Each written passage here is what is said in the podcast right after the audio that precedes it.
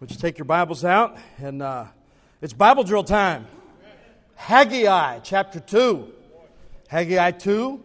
I'll give you that one first. We're going to go to some other scripture, but it'll take you longer to find that one than the other ones. All right, Haggai chapter 2. And then uh, put a marker there. And if you've got an old Scofield Bible, it's page number 963. What my preacher back home used to say. It's what, what uh, Dr. Oliver B. Greene said on his radio broadcast every day. He told you what page in his Bible he was. Amen.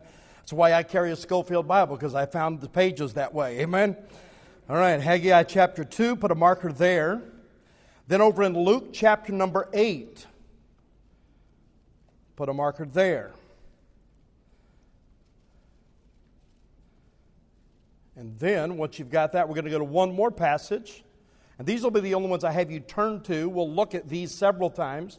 And so you keep your markers there. I will read some other scriptures to you. So you've got a marker in Haggai 2, you've got a marker in Luke chapter 8, and then Psalm 126 in your Bible. Psalm 126.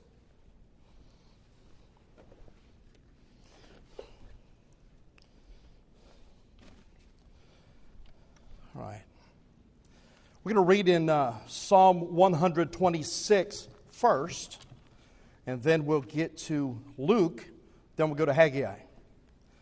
Psalm 126, verse 5 They that sow in tears shall reap in joy.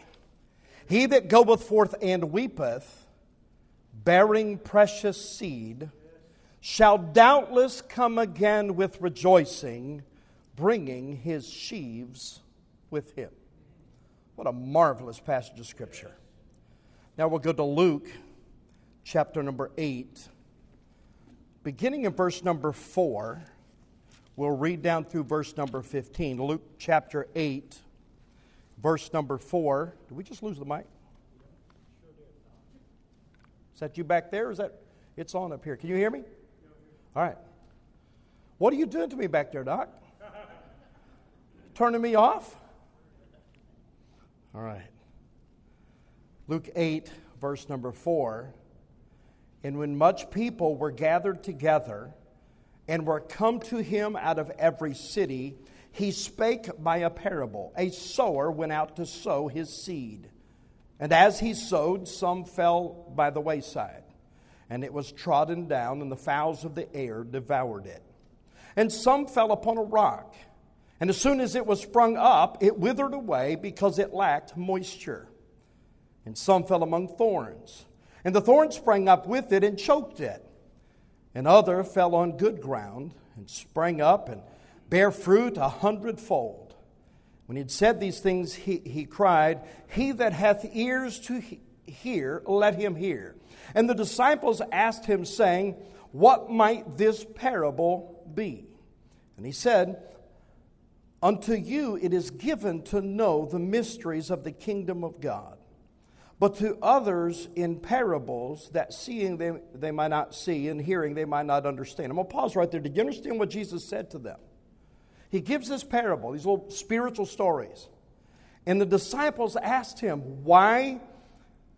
What does this parable mean? And Jesus said something to the disciples. It's really interesting. He says, Unto you it is given to know. You ever, ever wonder why sometimes some people understand some parts of the scripture and you don't? Because God gives it to them to understand. And He didn't give it to you. Don't get upset. Because there was a lot of what Jesus taught the disciples did not understand during his ministry. It was not until after the resurrection that they understood. There may be some things you're not spiritually ready for yet. Don't get discouraged if you don't understand all this book. That ought to excite you that you can't understand this book. That tells you a man did not write it, God did. I like what the old preacher said only three people could have written the Bible a good man, a bad man, or God. A good man would not have written and claimed God did. A bad man would not have written it because it convicted him of his sin. God is the one who wrote it. Amen. And so he says unto them, Unto you it is given to know the mysteries of the kingdom of God but to others in parables, that seeing they might not see and hearing they might not understand. Now, the parable is this The seed is the Word of God. Those by the wayside are they that hear. Then cometh the devil and taketh away the word out of their hearts, lest they should believe and be saved. They on the rock are they which, when they hear, receive the word with joy, and these have no root, which for a while believe, and in time of temptation fall away. And that which fell among thorns are they which, when the, they have heard, go forth and are choked with cares and riches and pleasures of this life and bring no fruit to perfection. But that on good ground are they, notice this, which in an honest and good heart, having heard the word, kept it, and bring forth fruit with patience. Every heart in this room tonight is, in, is one of those grounds. We should long and desire and beg God that we're the one in verse 15 good ground, which in honest and good heart, having heard the word, kept it, and bring forth fruit with patience. I want you to look back at verse number 11. It's interesting when Jesus tells these parables, and I've heard a lot of preaching on the parables, and the preaching that I heard is nowhere near the scriptures. People add spiritual thoughts to things God never did. A lot of things in his stories didn't mean anything. He told us the parts that were important. Verse 11 is the important part. Now, the parable is this the seed is the word of God. Now, go to Haggai chapter number 2. We're going to read just one verse. I'm going to pull a phrase out of it that goes with the verses we've read, and it will be the title of the message. Haggai chapter number 2 in verse number 19. Is the seed yet in the barn? Yea, as yet the vine and the fig tree and the pomegranate and the olive tree hath not brought forth, from this day I will bless you. He says, Is the seed yet in the barn? Let's pray. Our Father, we need a touch from you tonight. I pray you'd help me as I speak on a truth that I know you have directed me to speak on. I pray you'd give me liberty. I pray you'd give me clarity of thought. Help me to say exactly what you want said in exactly the way you want it said. Most of all, Holy Spirit of God, I yield myself to you and I beg you to speak through me in such a way that when we leave this place, we'll not be the same as we were when we walked in. I pray you would do something eternal in these minutes. For it's in Jesus' name we pray. Amen. We've all heard this parable in Luke chapter number 8 over and over the, the parable of the, uh, uh, uh of the seed being sown. We know that as believers, we're supposed to be soul winners. We're an independent Baptist church. We know what soul winning is all about. We print tracts. We have scheduled soul winning time. We know that is what it is. We understand the parable of the seed means it's the word of God that's supposed to be spread out into the field. The field is the world. We understand that. But I do not believe that those of us that call ourselves Christians really see this matter in the light that God sees it. The question from Haggai 2 is the seed yet in the barn? You see, we understand that the seed's supposed to get out. We understand that it is the desire of God to save every sinner in the world. But what are we doing to be a part of that program? Back in our text in Psalm 126, if you'll turn back there, I want you to see these verses again. And if you're taking notes, I'm going to jump right into the, to the outline. We see the sovereign plan of God. Psalm 126, verse 5 They that sow in tears shall reap in joy. He that goeth forth and weepeth, bearing precious seed, shall doubtless come again with rejoicing bringing his sheaves with him. We see God's plan. We are supposed to take the seed and we're supposed to be weeping as we go. And we're to take that seed and spread it everywhere. And God said, with, without doubt, we will come bringing our sheaves with us. I hear people tell us, why, you know, I've tried this soul winning thing, but I've never seen anybody save. Just keep sowing the seed. I've heard people say, well, soul winning doesn't work. Soul winning works if you work it. Jesus said in Matthew 28, we looked at these verses yesterday in, our, in, our, in the soul winning meeting, verses uh, 18 through 20. Uh, in fact, I've just got verse 19 in my, in my notes, and I want to read verse 18 because it's too good to miss. Amen. Matthew 28, verse 18, Jesus said, uh, And Jesus came and spake to them, saying, All power is given unto me in heaven and in earth. Go ye therefore. I paused yesterday when we read that. Whenever you see the word therefore in the scriptures, you need to look at the verses ahead of that to see what it's there for. Jesus said, Because I have all power, go ye therefore. All right? And teach all nations, baptizing them in the name of the Father and of the Son and of the Holy Ghost, teaching them to observe all things whatsoever I've commanded you. And lo, I am with you always, even unto the end of the world. Amen. It's God's plan for us to do what? In His power, go ye. You don't have any option. The command is go ye. Uh, uh, John 15, 16, Jesus said, Ye have not chosen me, but I have chosen you. He's not talking about salvation there. He's talking about ministry. Ye have not chosen me, but I have chosen you and ordained you that you should go and bring forth fruit, and that your fruit should remain, and that what you shall ask of the Father in my name, he may give it you. Do you notice God ties answer to prayer to your obedience about going with the gospel? If you're not getting your prayers answered, you might find you might check up in your life and see if you've done anything to get the gospel out this week. Acts 1 8, but ye shall receive power. After that, the Holy Ghost has come upon you, and ye shall be witnesses. Didn't say you might be, could be. You shall be. You, right now, if you're a child of God, you are a witness. You might be a good witness, you might be a very poor witness, but I promise you today, you are a witness.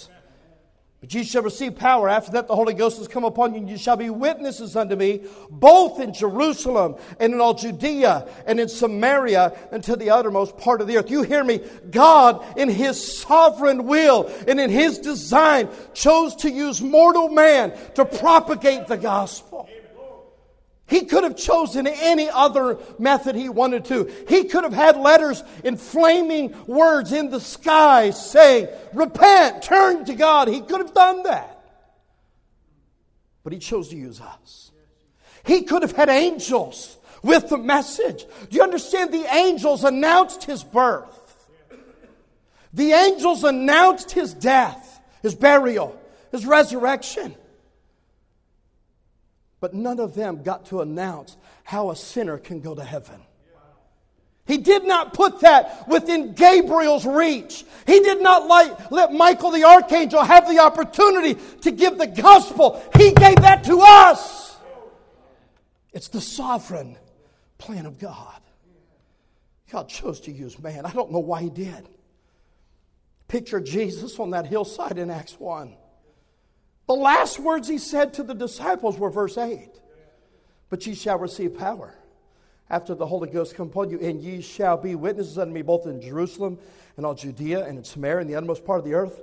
You know what happened right after that? He was caught up out of their sight into the clouds. You picture 11 men on a hillside like this. That's what they were doing.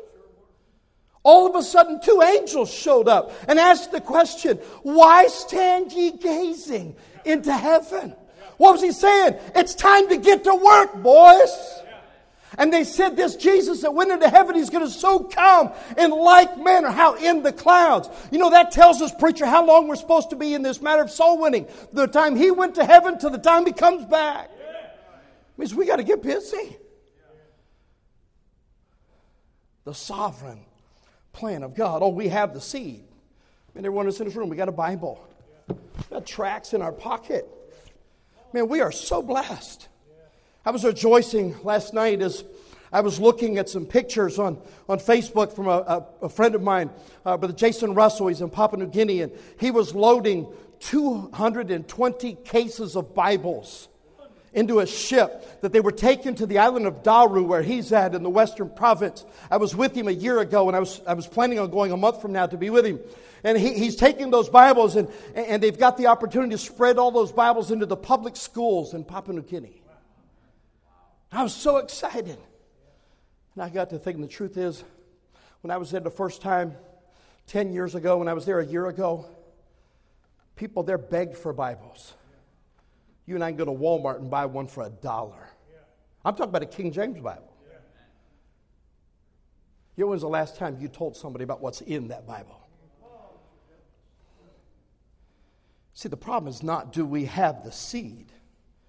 The question is, is the seed yet in the barn? You see, the sovereign plan of God is to get the seed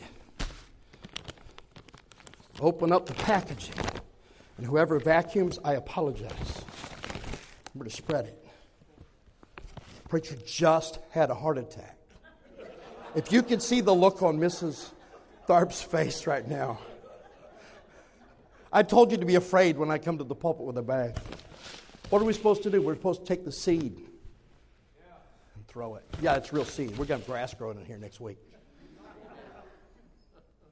But the problem is, preacher, we have people all over this auditorium, I'm including myself. I leave my house every day with tracts. And how many times do I come back at the end of the day? I have as many tracts in my pocket as I did when I left. How many of you believe God wants to save sinners? He does.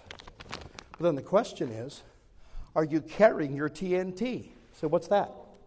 That's a tract, and that's a New Testament. Don't leave house without them. Ever.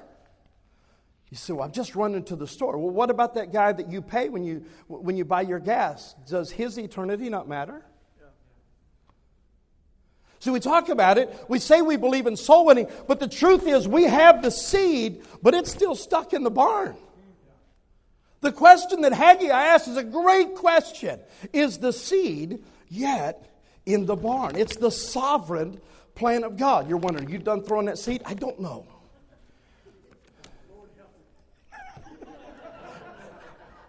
Mrs. Tharp's going, oh man, I'm going to drive 880 miles tonight. But anyway, that's what I drove Friday to get here. Amen. But you notice what he said there in Psalm 126? Look at it again. Psalm 126, verse number 6 He that goeth forth and weepeth, bearing precious seed. Thus, we're to go forth. We have every, every week a scheduled opportunity to go forth. When's the last time you showed up?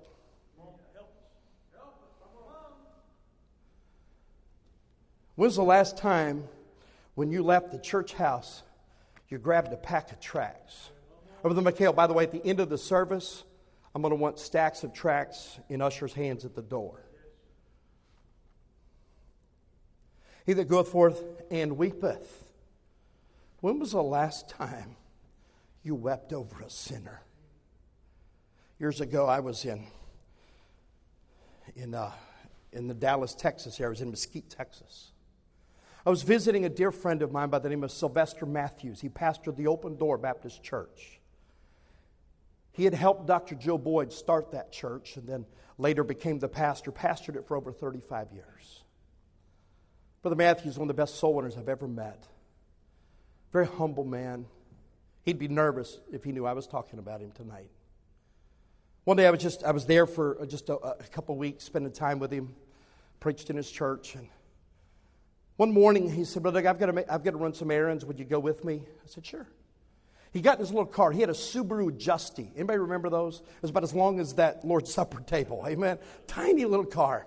He had a box on the console of his car. It was a stick shift. Nobody was ever going to steal it in this day. I mean, nobody could drive those. But anyway, he had a box. He opened it up, and it had little markers. It was a card box, and it had zone one, zone two, zone three, zone four. He said, Brother Doug, we've, uh, we've got to go to a hospital visit. I've got to, I want to go visit on this street where I, have been knocking doors.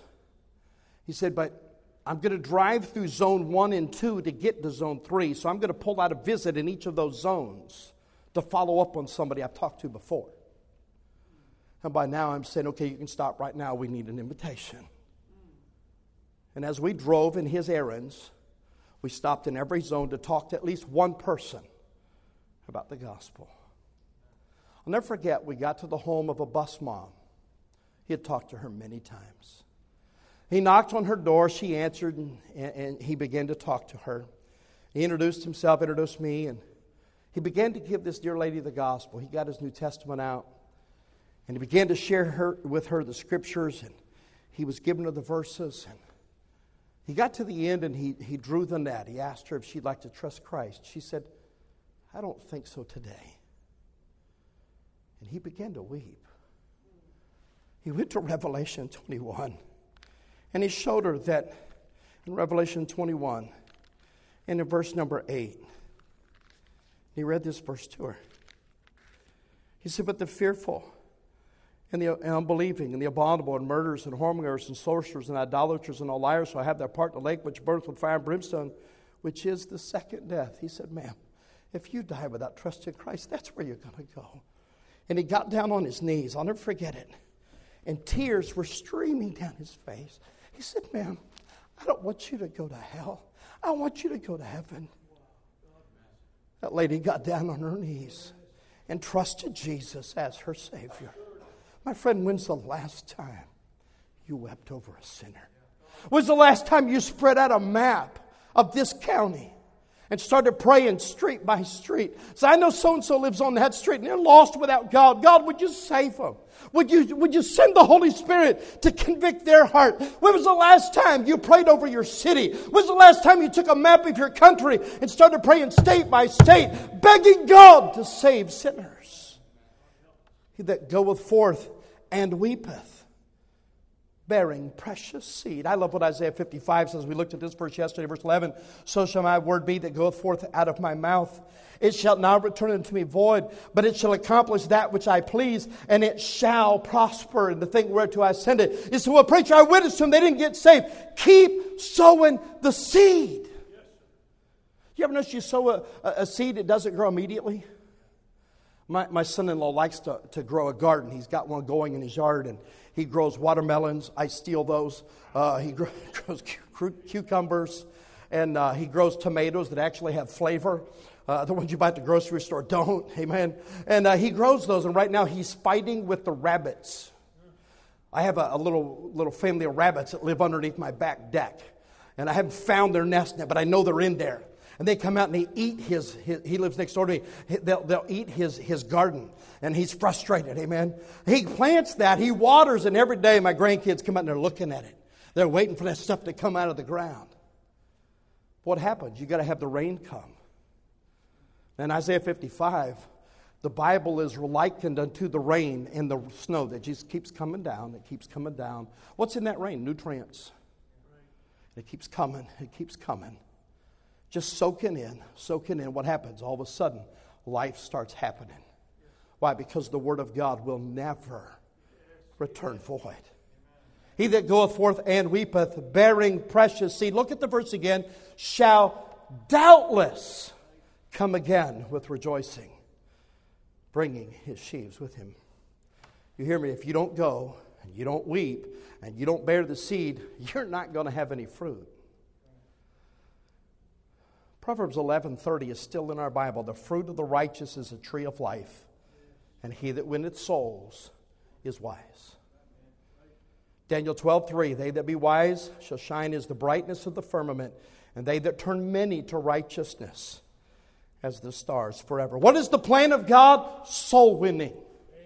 I'm talking about door to door, two by two, house to house, face to face, confrontational soul winning. There's a heresy that's come across our country that's pushing this thing they call lifestyle evangelism. And by the way, lifestyle evangelism in itself is not wrong. Let me explain what I mean. Lifestyle evangelism says this well, you just live a godly life in front of people. Well, that's a good thing to do. The more consistent my life becomes, the more convincing my message will be. If I'm out drinking with them on Friday night and they invite them to church on Sunday, they're probably not coming. Say, why do I need what you've got? All right? Lifestyle evangelism says you don't bother anybody in their houses, you just live in front of them. And one day they'll ask you. Many years ago, when I was 24 years old, I was a bus director in a very large church in a western city, the western part of the United States. I was the bus director. Church ran well over a thousand. Had been known as a lighthouse for the gospel for 30 years. The pastor was retiring. He was going to go to the mission field. And the, so, the, the co pastor was going to become pastor, and he had already taken over. I was the bus director. His first staff meeting when he was in charge, he said this. He said, I want to teach you something today. And he handed out that book, Lifestyle Evangelism, began to teach about not knocking on doors and not cornering people and, and just, you know, live the life in front of him. He said, that's going to be our philosophy of ministry. I'm sitting there, I'm the bus director. I was directing six bus routes. My wife and I ran a route into the projects in, in Denver. We were averaging over 70 on our bus every Sunday. I didn't say anything. I was the youngest staff member. I was 24 years old. After the staff meeting, I, I said, Preacher, can we talk? He said, Sure. We went in his office. I laid that book on his desk, Lifestyle Evangelism. I said, What do you mean by that? He said, Well, Brother Doug, we're not going to ambush people in their homes anymore. I said, What does that mean? We're not just going to go up to somebody we don't know, knock on their door, and start talking to them about going to heaven. I said, Well, what about the bus ministry? Because that's all you do in the bus ministry. He said, We're going to rethink the bus ministry. I said, What in the world does that mean? He said, Well, here's what we're going to do we're going to buy new vans at the church. And when family, churches families start reaching the families in their neighborhood, maybe they win their neighbor to Christ, then they can come get the church van and bring them to church. Said, Richard, but what about the kids on the bus routes? Well, we're not going to go there anymore. I said, Sir, don't bus kids go to hell anymore? He said, Son, you and I have a difference of opinion. I said, No, sir, I believe the Bible, and you don't. So what'd you do? I resigned. I said, Preacher, we're not headed the same direction. You were, the church was headed a direction when I came on staff. It's now going a different direction. I said, Here are my keys. I said, I'm going to go to my office when I leave yours. I'm packing my stuff up. In an hour, I'll be off the property. My family and I are moving out of state. Can you imagine? I came home. This is my wife's home church. We were married there. I came home in the middle of the day. She said, What are you doing home now? I said, Because we got to pack. She said, Why? I said, Because we're moving. She said, Moving where? I said, I don't know. Guys, don't try that with your wives, all right? Just don't do it. I understand what Sarah is thinking in the scriptures when Abraham leaves near the Chaldee to go to a land he'd not seen yet. My wife understands that one because that's what I told her we were doing. She said, Why? I told her the story. She said, Okay. Big question, right? We're, we're going to do that. So it was the right decision? Wasn't a decision. I live by principle. So we moved. We moved cross country. So was it good for your family? Financially, no. But spiritually, you better believe it. Why? Because I believe God's program is us being confrontational with sinners. Uh, when we read through the life of Christ, you see him constantly talking with sinners. It says about him he was a friend of sinners. Uh, everywhere. He never said to the disciples, Meet me under the oak tree at 3 o'clock Saturday afternoon, we're going to go soul winning. He never did that. So why wouldn't he do that? It was on the Sabbath day. All right, wake up, all right? Some of you are asleep, all right? But he didn't have a scheduled soul winning time. No, he went down the road, looked up at a tree, and said, Zacchaeus, I'm going to your house. That's where they said he was a friend of sinners. Nobody liked the publicans. I didn't say Republicans, I said publicans. Who were they? They were tax collectors. You see him walking down one day, and there's a blind man that says, Jesus, thou son of David, have mercy on me. The disciples said, Be quiet, don't bother the master. What he said, Jesus, thou son of David, have mercy on me. He said, He cried out the more. And Jesus called for him. Said, Bring him here. Disciples didn't like that. Sometimes those super spiritual ones don't like just dealing with a sinner, getting them to go to heaven.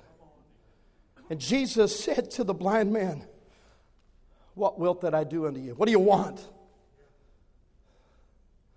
He said that I might receive my sight. Jesus did more than that. He saved him and then gave him his sight. Jesus just found people as they were. The woman at the well, uh, Nicodemus that came to him at night. The Bible says in 1 Timothy 1 and verse 15, this is a faithful saying and worthy of all acceptation that Christ Jesus came into the world to save sinners, of whom I am chief. Paul never got over that miraculous thing when God sought him out. Oh, don't ever get over the day God saved you. The sovereign plan of God is soul winning. Luke 19:10 says for the son of man is come to seek and to save that which was lost. It says in Matthew 18:11 for the son of man is come to save that which was lost. You see, the sovereign plan of God is to get the gospel to the world as I said, the lifestyle evangelism, uh, that whole idea of living holy, that's a good thing. But you understand, a farmer can live a good life. He can dress right. He can have the best pair of overalls that there is, the right kind of boots. He can have the right kind of tractor. He can buy the right kind of seed. But if he never gets that seed out of his barn into the ground, there'll never be a crop. Some of us in this room, we have multiple Bibles, we have so many New Testaments but the seeds in the barn. The, the, the, sovereign plan of God, the sole purpose of the Savior was to save sinners. John 3 16 and 70, for God so loved the world that he gave his only begotten Son, that whosoever believeth on him should not perish, or believeth in him should not perish, but have everlasting life. For God sent not his Son into the world to condemn the world, but that the world through him might be saved. God did not send his Son to the earth just so that he could heal the sick, although Jesus did that. He didn't come to cause blinded eyes to see. He didn't come to cause deaf ears to hear. He didn't come to feed multitudes. He didn't come uh, to, to, to make lame limbs to walk. He didn't come to raise the dead. The Son of Man is come to seek and to save that which was lost. The only reason that the pure, holy Son of God ever left a perfect heaven to come to a sin cursed earth was to keep sinners out of hell. It's the only reason he came. It's the sole purpose of the Savior. That's why he came. What did Jesus do? He got the seed out of the barn. Let me ask you, child of God. Is the seed still in the barn? The sovereign plan of God, the sole purpose of the Savior. But the sad plight of the church is this. We've all heard the gospel story over and over. Most of us could quote it. We've memorized the Roman road. We've read books on soul winning. We've gone to soul winning seminars. We've heard countless sermons on it. But the seed, it's still in the barn. You say, Well, preacher, I don't feel led. I like what Dr. Boyd used to tell us. Then feel pushed. So I'm not called. Soul winning is not a call, it's a command. Why wait for a voice when you have a verse? John 15, 16. You have not chosen me, but I have chosen you. How many of you are saved? You're afraid to raise your hand now, aren't you? God chose you to get the gospel to somebody else. You have not chosen me, but I have chosen you and ordained you that you should go and bring forth fruit, and that your fruit should remain, and that what you will ask of the Father in my name, he may give it you. To many of us, soul winning is just a means to an end. So, what do you mean? To some of us, The reason we'll show up on Saturday, we hold a position at church and we're afraid preacher's going to check up on us on Saturday. Find out were you there at the meeting. So we show up. Uh, to some of us, we go bus calling because we're afraid the bus director is going to ask us when we fill out our report how many hours you spend visiting? I know preachers, why they go soul winning? Because they want to fill their church. That's not the reason for soul winning. You understand it's not the job of the man of God to fill the church. By the way, it's not your job either. Jesus said, I will build my church. Now, he does want us to be involved in the process. And that means just getting seed out of the barn, people getting saved. Then what are supposed to do? They're supposed to get baptized. How are they supposed to know that? We're supposed to tell them. We're supposed to bring our converts to church. I wish I had time to talk about the difference between an evangelistic church and a soul winning church. An evangelistic church is what most churches that call themselves soul winners really are. They expect sinners to show up at church and the preacher will preach them down the aisle. Can I tell you, there's not one verse in this Bible that shows you an, an evangelistic church. Not one. There's not one verse in this King James Bible that commands a sinner to come to the house of God to get saved. But I can show you dozens of verses that command saved sinners child, children of God. I'm talking about saints. I'm talking about church members. That we are commanded to leave this place with the seed, the Word of God, and go into the world and sow the seed. We're to go and win them. And notice what it said in Psalm 126 Come again with rejoicing, bringing our sheaves with us. What does that mean? They get saved out there. We bring them here to get baptized, and then we teach them. See, we think we have gotten to this place in America, preacher, that we think we hire preachers to do the soul winning. That we hire church staff to do that. I want you to take your Bibles, and this one's not in my notes. If you knew me well, you'd get real scared right now. Go to 2 Corinthians chapter 5. My sermons, when I preach, I have notes, very extensive notes, and they're a fence to keep me in the area where I studied. I just jumped the fence. Hallelujah. 2 Corinthians chapter number 5. Man, I love this chapter. If a guy can't preach 2 Corinthians chapter 5, he needs to just quit preaching and go get an honest job like selling used cars or something. Look at verse 14. For the, the love of Christ constraineth us, because we thus judge that if one died for all, then we're all dead, and that he died for all, that they which live should not henceforth live unto themselves, but unto him which died for them and rose again. Do you understand what they just said? Because we understand how much God loves us, that Jesus loves us so much that he died for us.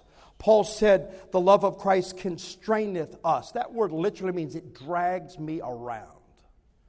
Why'd Paul go through all, all he went through where he was shipwrecked, left for dead, stoned outside of Lystra, eh, you know, eventually beheaded? Why did he do that? Because of how much God loved him and saved him. Look at verse number 16. Wherefore, henceforth, we know we no man after the flesh, though we have known Christ after the flesh, yet now, henceforth, know we him no more. Therefore, if any man be in Christ, he is a new creature. Hallelujah for that. Old things are passed away. Behold, all things become new, and all things are of God. So, all those changes that happen when you get saved, God does it, not you. Look at this, verse 18. Who hath reconciled us to himself by Jesus Christ you see, back in the Garden of Eden, when Adam and Eve sinned, when, when that sin was recorded, God put a price on sin. That price was death. He kicked them out of the garden. They weren't allowed back in. Why? Sin broke the relationship. You understand what Jesus did when he died on the cross? He mended it, he fixed it, he reconciled it. That's why he came. It says, who hath reconciled us to himself by Jesus Christ. God could not save us without Jesus. Somebody had to pay the sin debt. The price for sin was what? Death. The only way you and I could pay it was to go to hell forever. And Jesus came not owing the debt, and he paid it in full. Hallelujah. And all things are of God who hath reconciled us to himself by Jesus Christ. Notice this, and it's given to us the ministry of reconciliation. He said, okay, that's what Jesus did for us. He reconciled us to God. Now he gave us that ministry. And I know what you're thinking. Well, that us was Paul, the preacher, and that was Silas with him, and that was Timothy. All right, let's just keep reading.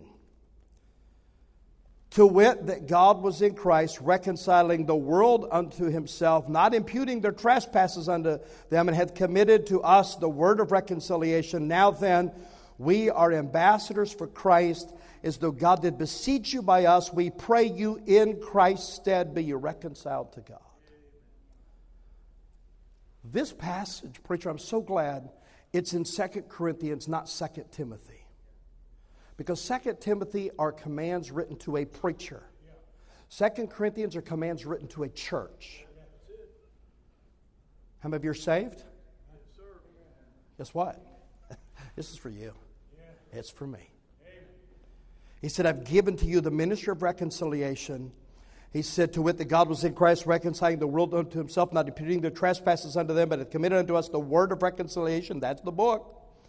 Now then, we are ambassadors for Christ, as though God did beseech you by us. We pray you in Christ's stead be reconciled to God. What's he saying? We stand where Jesus stood. Can I tell you something? the scriptures, I did a study, there's about 38 individuals Jesus personally witnessed to. I taught on the first one on, on Andrew, and then Simon Peter, and we could go all through the different ones he personally spoke to. But you understand that day he ascended back up to heaven, his physical ministry was over, with one little exception Paul on the road to Damascus. That's the last one Jesus personally won. Everyone else that's been saved since then, God used a human individual to go to them with the seed. The last sinner that Jesus will ever personally face to face deal with has already been saved. That was Paul. Everybody else, God says, My plan is you. What an amazing opportunity. We get to do what the Son of God did. Oh, we don't save them. We just introduce them to the one who does. He said, You're my ambassador. You realize an ambassador has nothing of his own to talk about when he meets with somebody? He just carries the message from the one who sent him. When you and I knock on the door to witness to somebody, we don't go in our authority. I don't knock on the door. Now you need to listen to me. I've been to Bible college. No, it doesn't matter. I'm just a saved sinner want to tell an unsaved sinner about a Savior who'll save them if they'll listen. I'm just there to plant the seed. I'm there to water it. I'm there to bring some harvest in. Is the seed yet in the barn? It is the sovereign plan of God. It is the sole purpose of the Savior. But you hear me, it is the sad plight of the church. I wonder do we witness as we go around our day to day tasks? is the seed yet in the barn? And let me just say this don't just go soul winning, be a soul winner. Dr. Joe Boyd is my mentor. He's an evangelist. He's in heaven now. He went to heaven 10 years ago. Dr. Boyd, I picked him up in, at his house many times and drove him to the airport. He, we lived in West Virginia at the time. I would drive him from the camp up to Pittsburgh, three hour drive. We'd stop to get gas or stop to eat. I have never been with Dr. Boyd in a public setting, like out to eat, where he didn't witness to the waitress. I've, ne- I've been with him at the doctor's office. I've watched him win his doctor to Christ. He, he and I, one time, I was driving him to an airport, had my boys with me in the back seat. I told my boys, just watch Dr. Boyd. Just whatever he does, watch him.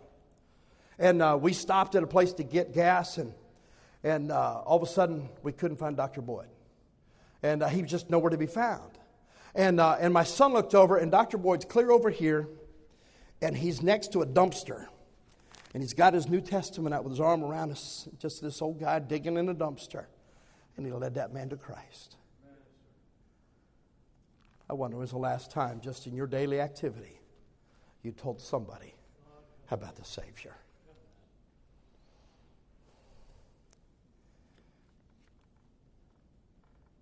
What if that soul winner that brought the gospel to you was as consistent of a soul winner as you? What if they were as diligent knocking on doors as you are?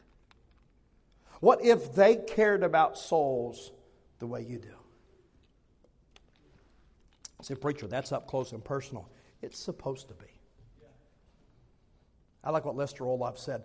I like porcupine preachers so people will get the point. you understand? The natural tendency for a newborn child of God's to tell somebody else. We don't have time to turn to it. But in, in, Luke or in John chapter 4, Jesus sits at the well. That, that, that Samaritan woman came to the well, and Jesus begins a conversation with her, asking her to give him something to drink. Remember that story? Shake your heads up and down, all right? Now you understand Jews and Samaritans didn't talk to each other, they hated each other. The Bible says in the first part of, of John chapter 4, he said, I must needs go to Samaria. On purpose. This wasn't an accident. Why? Because he had an appointment at that well the woman didn't know about. And he began to talk to her, and he, he, begins to explain eternal life. He offered her the, the, the, the living water. She said, Give me this water. And Jesus didn't say, Okay, pray this prayer. He said, Go call your husband. And she said, I don't have a husband. Jesus said, You're right. The way he worded it was this What, the, uh, what thou hast said, thou says truly, for thou hast had five husbands, and he whom thou now hast is not the husband what you said. You've been married and divorced five times and you're shacked up with a boy now. Right, you're, you do not have a husband right now. She says, Sir, I perceive thou art a prophet. That's one of those duh verses in your Bible. What did he do? He made her confront the fact, her sin. What was her sin? She was an adulteress. By the way, that's what repentance is all about coming face to face with your sin. What happened? Then she got saved. What was the next thing that happened. She ran back to the town and said, Come see a man that told me all things ever I did. Is not this the Christ? Her natural tendency, it says she went to the men. What was her problem? Men. Preacher, I think she went to her five former husbands and said, You've got to come meet this man. You read on later in the chapter, a multitude came out to see Jesus. The disciples like, What in the world's going on? They're in buying hamburgers and he's winning people to Jesus. Amen. The maniac of Gadara. I love that one, Mark 5. When he got saved, he wanted to travel with Jesus. Jesus said, No, go home and tell your friends what things the Lord had done for thee. The Bible says he began to publish in Decapolis all that God had done for him. You imagine this man lived in the tombs, naked, screaming, cutting himself, possessed by a demon, sitting clothed in his right mind. He goes back to everybody that knew him and said Jesus made the difference. Matthew 4:19 Jesus said, "Follow me, and I will make you fishers of men." He said that to the disciples. The Bible says, "And they forsook all and followed him." Let me say this. If you're going to follow Jesus, you will have to be a fisher of men. R.A. Torrey, that great evangelist, worded it this way. He said, What right do you have to call yourself a follower of Jesus Christ if you're not a soul winner? Dr. Darrell Cox, pastors up North Carolina, words it this way. He's a little more country than Dr. Torrey was. He said, If you ain't fishing, you ain't following. I like it. John Wesley said, We have nothing to do but win souls. I used this quote yesterday from missionary Jim Elliot to the Auca Indians, who said, Of what worth is Calvary to a man who's never heard? Statistics tell us there are over 5 million independent Baptists in North America. Yet there are less than 5,000 independent Baptist missionaries in the world. Total missions giving is less than 75 million. That's less than $15 per person. Do you think that's what God had in mind when He said, I want you to take the seed and get it to the world? Do you think that this is what God had in mind when He said, Go ye into all the world and preach the gospel to every creature? You say, well, I'm faithful to church. Yes, but is the seed yet in the barn? You say, well, I work in the nursery. All right, but is the seed yet in the barn? You say, well, I'm a Sunday school teacher. Well, how about this? Is the seed yet in the barn? You say, well, I sing in the choir. All right, choir member. Does, is the seed yet in the barn? You say, well, I drive a bus. Is the seed yet in the barn? You say, well, I'm just a children's church preacher. Preacher, is the seed yet in the barn? You say, well, I, I just, I just come to church here. Well, church member, is the seed yet in the barn? So, preacher, I don't know how to do it. I didn't either. I shall never forget the first time I went out on a soul winning visit. I, I wanted to go soul winning so bad. First time I went out, our youth director, Brother Howard Cooper, he's not, over 90 years of age, never misses church, still in my home church, still serving. We got his little Volkswagen square back. Anybody remember those?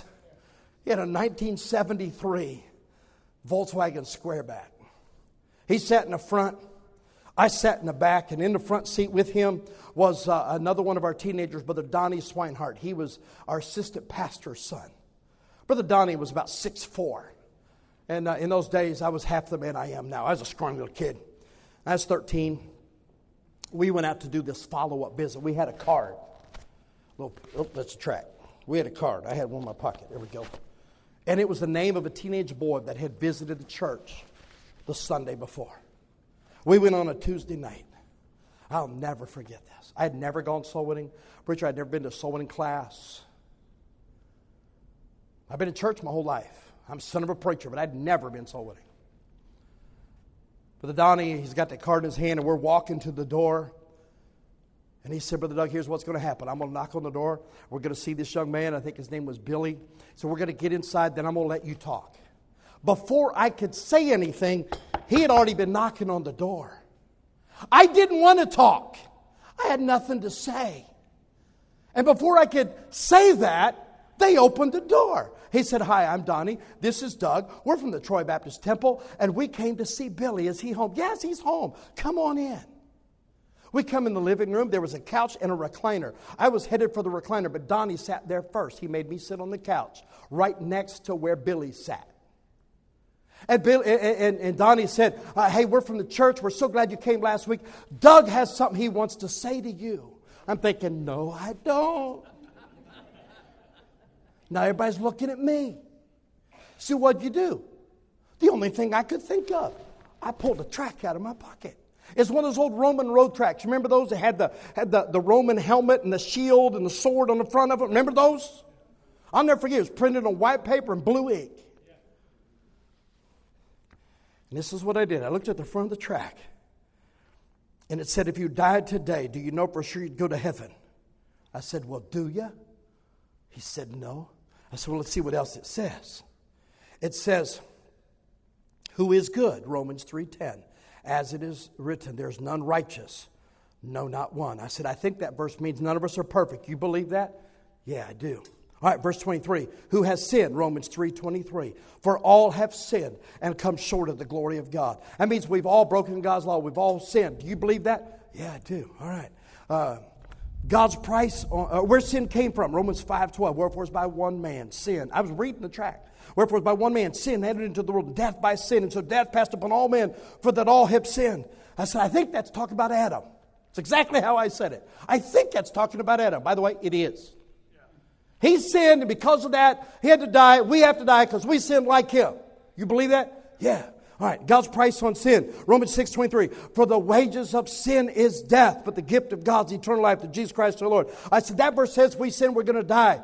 You believe that? Yeah. I said, all right, see what else it says our way out. Romans 5 8. But God commendeth his love toward us. And that while we were yet sinners, Christ died for us. I said, that verse says God loved us and he sent Jesus to die for us. You believe that? Yeah, I do. I said, all right. And then it says in Romans 10 9 that if thou shalt confess with thy mouth the Lord Jesus and shalt believe in thine heart that God hath raised him from the dead, thou shalt be saved. For with the heart man believeth unto righteousness, with the mouth confession is made unto salvation. Verse 13 says, For whosoever shall call upon the name of the Lord shall be saved. I said, those verses said Jesus paid for it for us, and if we just ask him, he'd save us. You want to do that? He said, Yeah. And he got down on his knees. Wonderful. All right, I got down there with him. So what'd you do next? I read the prayer on the back of the track. I said, All right, just pray this. Dear Jesus, Dear Jesus, I realize that I'm a sinner. I realize that I'm a sinner. And because of my sin, because of my sin, I deserve to go to hell. I deserve to go to hell. Please forgive me my sin. Please forgive me my sin. And save me. And save me. And take me to heaven when I die. Take me to heaven when I die. I trust, I trust you alone today. I trust you alone today as my Savior, as my Savior. And, and my assurance for heaven. My assurance for heaven. In Jesus' name. In Jesus' name. Amen. He said, Amen. He said, uh, we got up. I said, Did you mean that? Yeah. I said, You're saved. That's what it says. Hallelujah. I'll never forget, we're walking back to the car. And Donnie said, Doug, I have never seen anybody do that at soul winning before. Where'd you learn that? I said, Donnie, I've never done this before. I learned a precious truth. It does not matter how long you've been going to church. It does not matter how many verses you have memorized. It does not matter how well qualified you think you are. All you need to be is a mouthpiece to tell a sinner the good news that God loved him so much, he sent his son from a holy heaven to a sin cursed earth. And if they would put their faith in what Jesus did when he died and he was buried and he rose again, they too can have eternal life. It's just getting the seed out of the barn.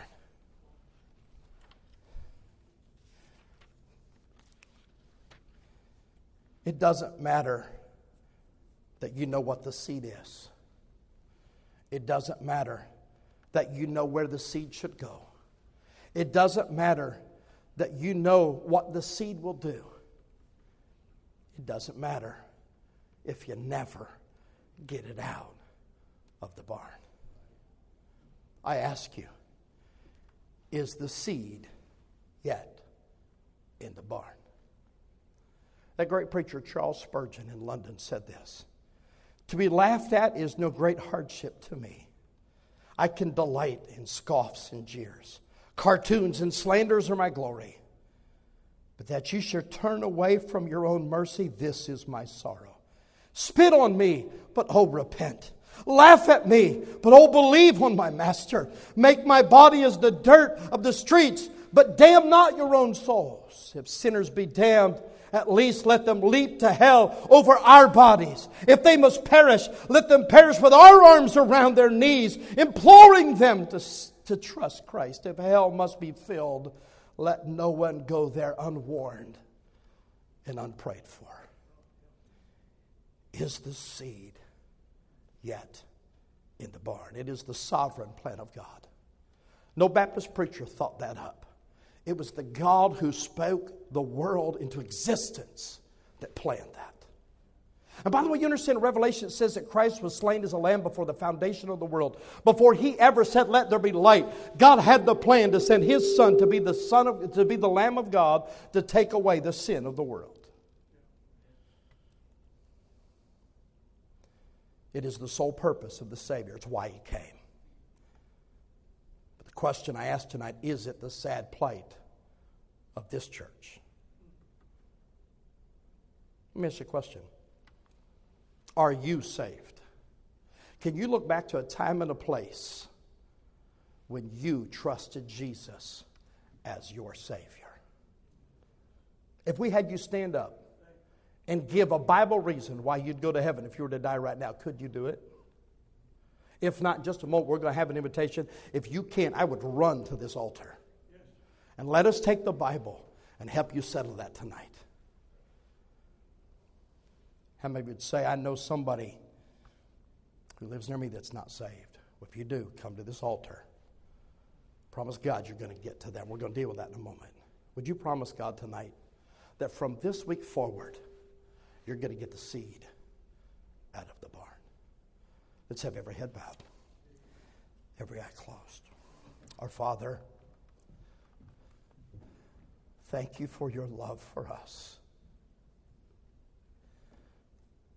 That you loved a sin cursed world.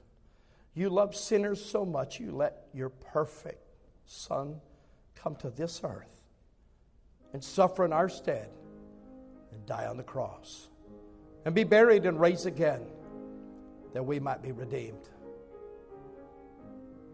I pray if there's one here that does not know Christ tonight, would you draw them? With heads bowed and eyes closed, nobody looking around, who would say, Preacher, I can remember a time and a place when I trusted Jesus as my Savior. I know that I'm saved. Would you lift your hand? So that's me. I know I'm saved. No, I'm going to heaven. Oh, isn't that a wonderful thing to know we're on our way to heaven? Thank you. You may put them down. Who would say tonight, Preacher, to be honest, my consistency in soul winning does not measure up to the, to the demands of Scripture. Tonight, God spoke to me about my personal soul winning. Preacher, pray for me. Would you lift your hands? And that's me. My personal involvement in getting the gospel to others is not what it's supposed to be. Pray for me. Would you lift your hand? Thank you. You may put them down. I'm going to ask you to stand. I'm going to finish my prayer. If tonight God spoke to you about this matter of soul winning, and you're not where you're supposed to be, I'm going to ask you to come to this altar and pray. And don't run back to your seat. Stay right where you are when you come to the front. Let's all stand and go ahead and come as I pray. Father, I pray you'd help us tonight to get very serious about this matter of getting sinners to heaven. May we be consumed with getting the seed out of the barn. Help us not to be content to watch others labor in the vineyard while we sit in a wagon and watch them work. But may we get involved in planting seed and being part of the harvest. For it's in Jesus' name that we pray. Amen. As he continues to play, if God spoke to you, would you just come to this altar right now?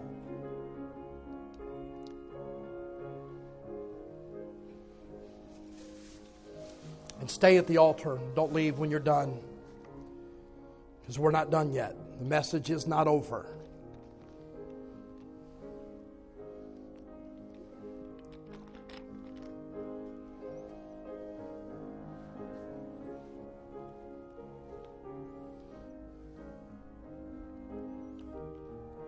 If you'd like to have someone pray with you, would you just lift your hand and we'll have somebody come to you? If you need somebody to pray with you, we don't want to leave you by yourself.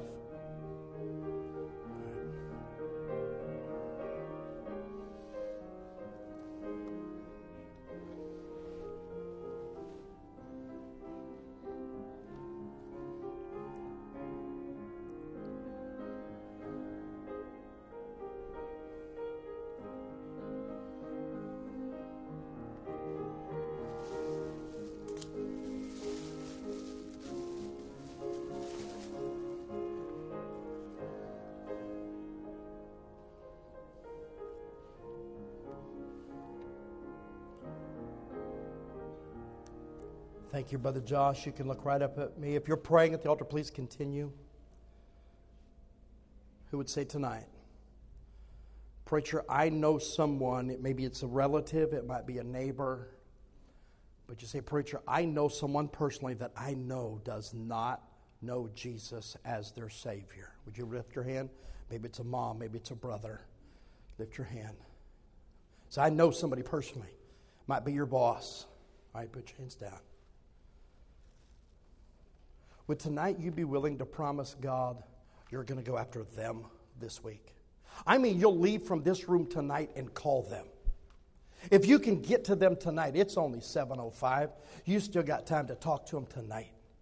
Maybe you got a mom that lives in another state that doesn't know Christ as her Savior. Would you say tonight, I'm going to call her? I, am gonna, I, am gonna get my brother on the phone. I'm gonna go talk to my neighbor tonight after church. I want to make sure they know how to go to heaven who'd say, Preacher, there's somebody like that that I could get to tonight. And, Preacher, I'm going to do it. Would you lift your hand and say, That's me? I'm going to do that tonight. Would you be willing to commit to that? Thank you for the few that you are. Who would say, This week I'm going to get to somebody that I know that needs the gospel? I'm going to get to them with the gospel. Would you raise your hands? That's me. Thank you. And I'd like for you to go ahead and, and those of you that are down here at the front, I want you to look up here, and I'm going to need some help. I've got something for you tonight.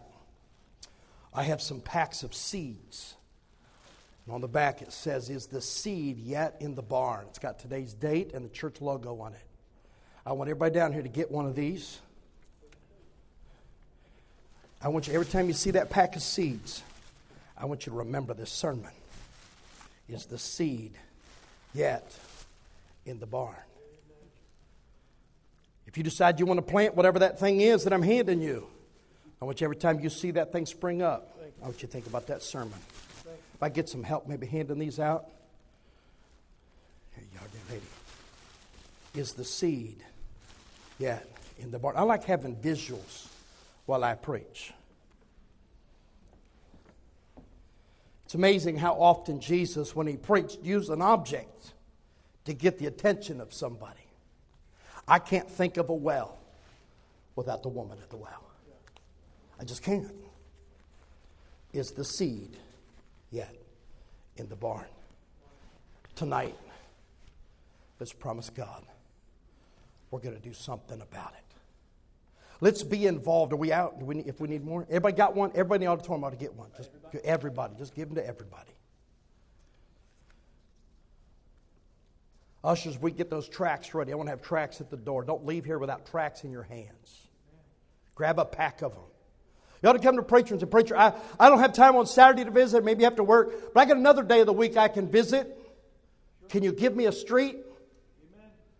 And when was the last time you just took a pack of tract, tracts and claimed a street for God? Someone knocked on every door. I'm going to talk to somebody behind every door. I'm going to keep going back to I talk to somebody behind that door, and I'm going to get the gospel to them. Is the seed yet in the barn? I'm so glad that somebody got the gospel to my mama. I'm glad that somebody got the gospel to my daddy. I'm glad that when I was just a little boy, mom and dad got in an independent Baptist church. And I'm glad it was my mom and my dad that gave me the gospel. I'm glad for that day in June of 1972 on a Friday night. In fact, it was this week Preacher, when I trusted Jesus as my Savior, I'm glad somebody in my life got the seed out of the barn.